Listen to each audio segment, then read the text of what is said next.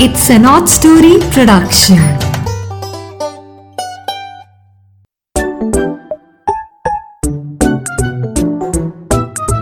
Hello दोस्तों, आज मीरा की नैया फिर से हाजिर है सूरत या सीरत कहानी का पार्ट टू लेकर और हमने देखा था कि राजकुमारी और कुबड़ा सब लोग पानी में गिर गए थे ओ गॉड तो आज हम जानते हैं कि यहाँ पे हुआ क्या।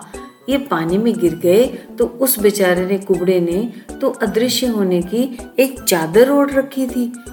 देखते हैं क्या हुआ उसके साथ। सो नीरा की नैया के साथ आप भी इस कहानी का मज़ा उठाइए।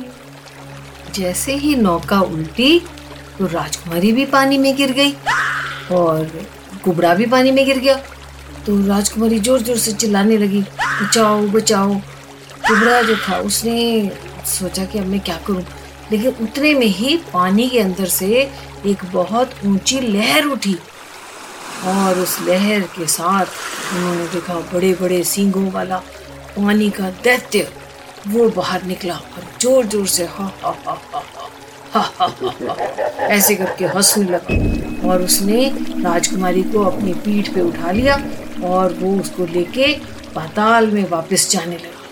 तो कुबड़े ने आव देखा ना ताव और उसने अपने अदृश्य होने वाला कपड़ा उतार के फेंका, क्योंकि वो रास्ता रोक रहा था और उसने खूब घमासान युद्ध किया उस दैत्य के साथ।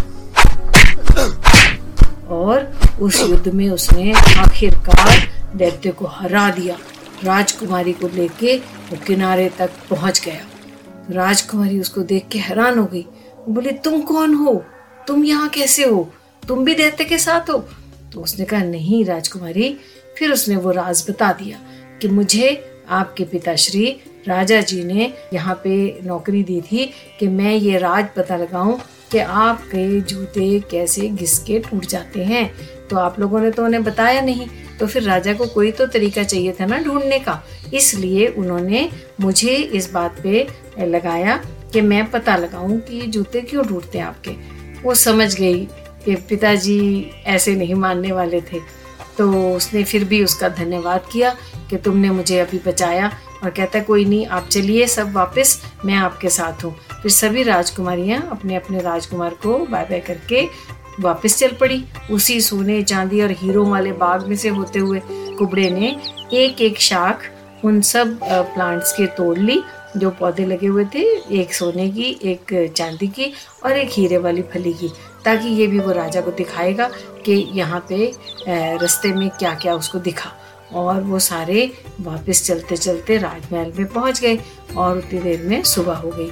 तो फिर वो राजा के पास गया और उसने जाके राजा को सारी खबर सुनाई कि ऐसे ये राजकुमारियाँ गई थी और ऐसे इनको मैं वहाँ से ले अंदर की बात थी उसने बताई कि ये राजकुमारों को मिलती थी, ज़्यादा डिटेल राजकुमारों वाली नहीं बताई। ये कहा कि हाँ ये जाती थी रात को और बहुत नृत्य करती थी एंजॉय करती थी और सुबह आती थी इसलिए इनके जूते टूटे होते थे।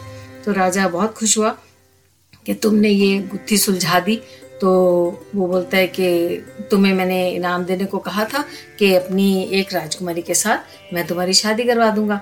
तो इनमें से जो राजकुमारी तुम्हें पसंद है, उसे चुन लो। तो वो कुबड़ा कहता है कि नहीं राजा, मैं राजकुमारियों के लायक ही नहीं हूँ। आप मेरी शक्ल देखिए, आप मेरा रूप देखिए तो मैं ऐसा इनके ऊपर नहीं जुल्म कर सकता। मैं किसी राजकुमारी के लिए नहीं बोलूँगा आपको। आप तो बस मुझे थोड़ा बहुत सोने की मुद्राओं का इनाम दे दीजिए, ताकि मैं अपनी ज़िंदगी के बाकी दिन आराम से गुजार दूँ, और मुझे कुछ नहीं चाहिए। मुझे आपका राजपाट कुछ नहीं चाहिए।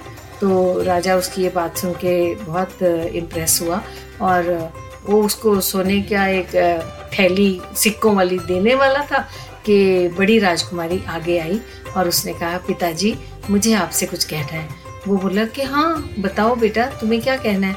कहती है पिताजी, मैं इनके साथ विवाह करूँगी। वो हैरान रह गया। उधर से कुबड़ा भी हैरान हो गया कि ये कैसे इसने सोचा? तो उसने कहा कि, पिताजी, मैं किसी इंसान की सूरत नहीं देखती। मैं उसकी सीरत देख रही हूँ। आज मैं इसका ये रूप नहीं देख रही। मैं सिर्फ़ ये देख रही हूँ कि ये कितना अच्छा इंसान है। इसने हमें रास्ते में बताया कि इसको अदृश्य होने वाला कपड़ा भी एक बूढ़ी महिला ने दिया था, जिसको इसने पानी पिलाया था। देखिए, इसके पास पानी की कमी थी तो फिर भी इसने अपना बचा हुआ पानी जितना था उस माता जी को पिला दिया और इसके पास उसके बाद कोई पानी नहीं बचा। तो इसका रहम दिल पता चलता है। दूसरी तरफ़ बताती है कि हम ऐसे राजकुमारों को मिलने जाते थे और जो मेरी नौका राजकुमार चला रहा था, उसके रास्ते में मृत्यु हो गई। तो इन्होंने ही मुझे फिर संभाला, पानी से निकाला और जो दैत्य था जिसने मुझे उठा लिया, जल का दैत्य, उसके साथ भी युद्ध करके इन्होंने उसे मारा और मुझे वहाँ से बचाया। तो पिताजी, ऐसा इंसान, इतने अच्छे दिल वाला इंसान ही मेरे लिए पति बनने योग्य है और मैं इसके साथ शादी करने को तैयार हूँ। तो राजा ने कहा कि देखो, अब मेरी बेटी की ये इच्छा है तो मैं इसे टाल नहीं सकता। चलो, उसने दोनों का हाथ पकड़ा और आपस में दोनों के हाथ मिला दिए और कहा कि आज से तुम मेरी बेटी के पति हो। ऐसा कहते ही एकदम वहाँ पे जहाँ वो लड़का खड़ा था कुबड़ा, वहाँ पे धुआँ उठा और धुआँ जैसे ही साफ़ हुआ तो एक खूबसूरत राजकुमार वहाँ खड़ा था। लंबा, ऊँचा हृष्ट पुष्ट एकदम सुंदर राजकुमार। तो सभी हैरान हो गए। राजकुमारी भी हैरान होकर देखने लगी, तुम कौन हो? राजा कहने लगा, तुम कौन हो? तो फिर उसने बताया कि मेरे को ऐसे कुछ साल पहले श्राप मिला था किसी से। मैंने किसी का नुकसान कर दिया था अनजाने में तो उस ऋषि ने नाराज़ होकर मुझे श्राप दिया। कि जाओ, तुम भी कुरूप बन जाओ। जब तक तुम्हें कोई बहुत सुंदर कन्या अपने हृदय से नहीं पसंद करेगी, तुम्हारा वर्ण नहीं करेगी, तब तक तुम इसी रूप में रहोगे। और अगर वो तुमसे सुंदर कन्या खुद कहेगी कि मैंने तुमसे शादी करनी है तो तुम्हारा ये श्राप टूट जाएगा और तुम वापस अच्छे रूप में आ जाओगे। उस इंसान ने मेरा राज भी हड़प लिया था।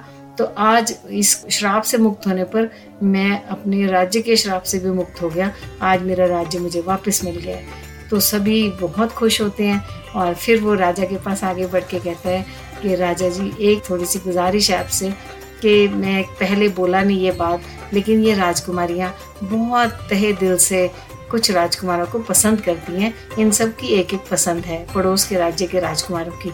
तो आप इन्हें उनसे विवाह करने की इजाज़त दें। इन्हें कहीं जाना नहीं पड़ेगा नृत्य करने के लिए। ये खुशी खुशी अपने घरों में रहेंगी। तो राजा उस समय बहुत खुशी के मूड में था। उसने उन राजकुमारों को बुलवाया और जब वो राजकुमार आए तो सभी राजकुमारियों का फिर विवाह हो गया और सब अपने अपने घर खुशी से रहने लगे। तो बच्चों, आप ये देखो कि इस कहानी में हमें कितनी प्यारी प्यारी बातें पता चली। पहली तो ये कि हमें जितने भी दुखी लोग हों उनकी मदद करनी चाहिए। दूसरी बात ये कि हमें कभी भी किसी की सूरत पे नहीं जाना चाहिए, सीरत देखनी चाहिए, उसके अंदर से नेचर देखनी चाहिए। और एक और बहुत बड़ी बात, वो ये कि माता पिता से कुछ छुपाना नहीं चाहिए। जो भी हम काम करते हैं, अपने माता पिता को ज़रूर बताते रहें, ताकि हम किसी मुसीबत में फंसे तो हमारे माता पिता को पता हो कि हम कहाँ हैं। ठीक है? तो अब हम अपनी अगली कहानी के साथ फिर से मिलेंगे नीरा की नैया की सैर पे। तब तक हमें सुनते रहिए स्पॉटिफाई पे जियो सावन पे गाना पे और एप्पल पॉडकास्ट पे। तो फिर मिलते हैं। Bye bye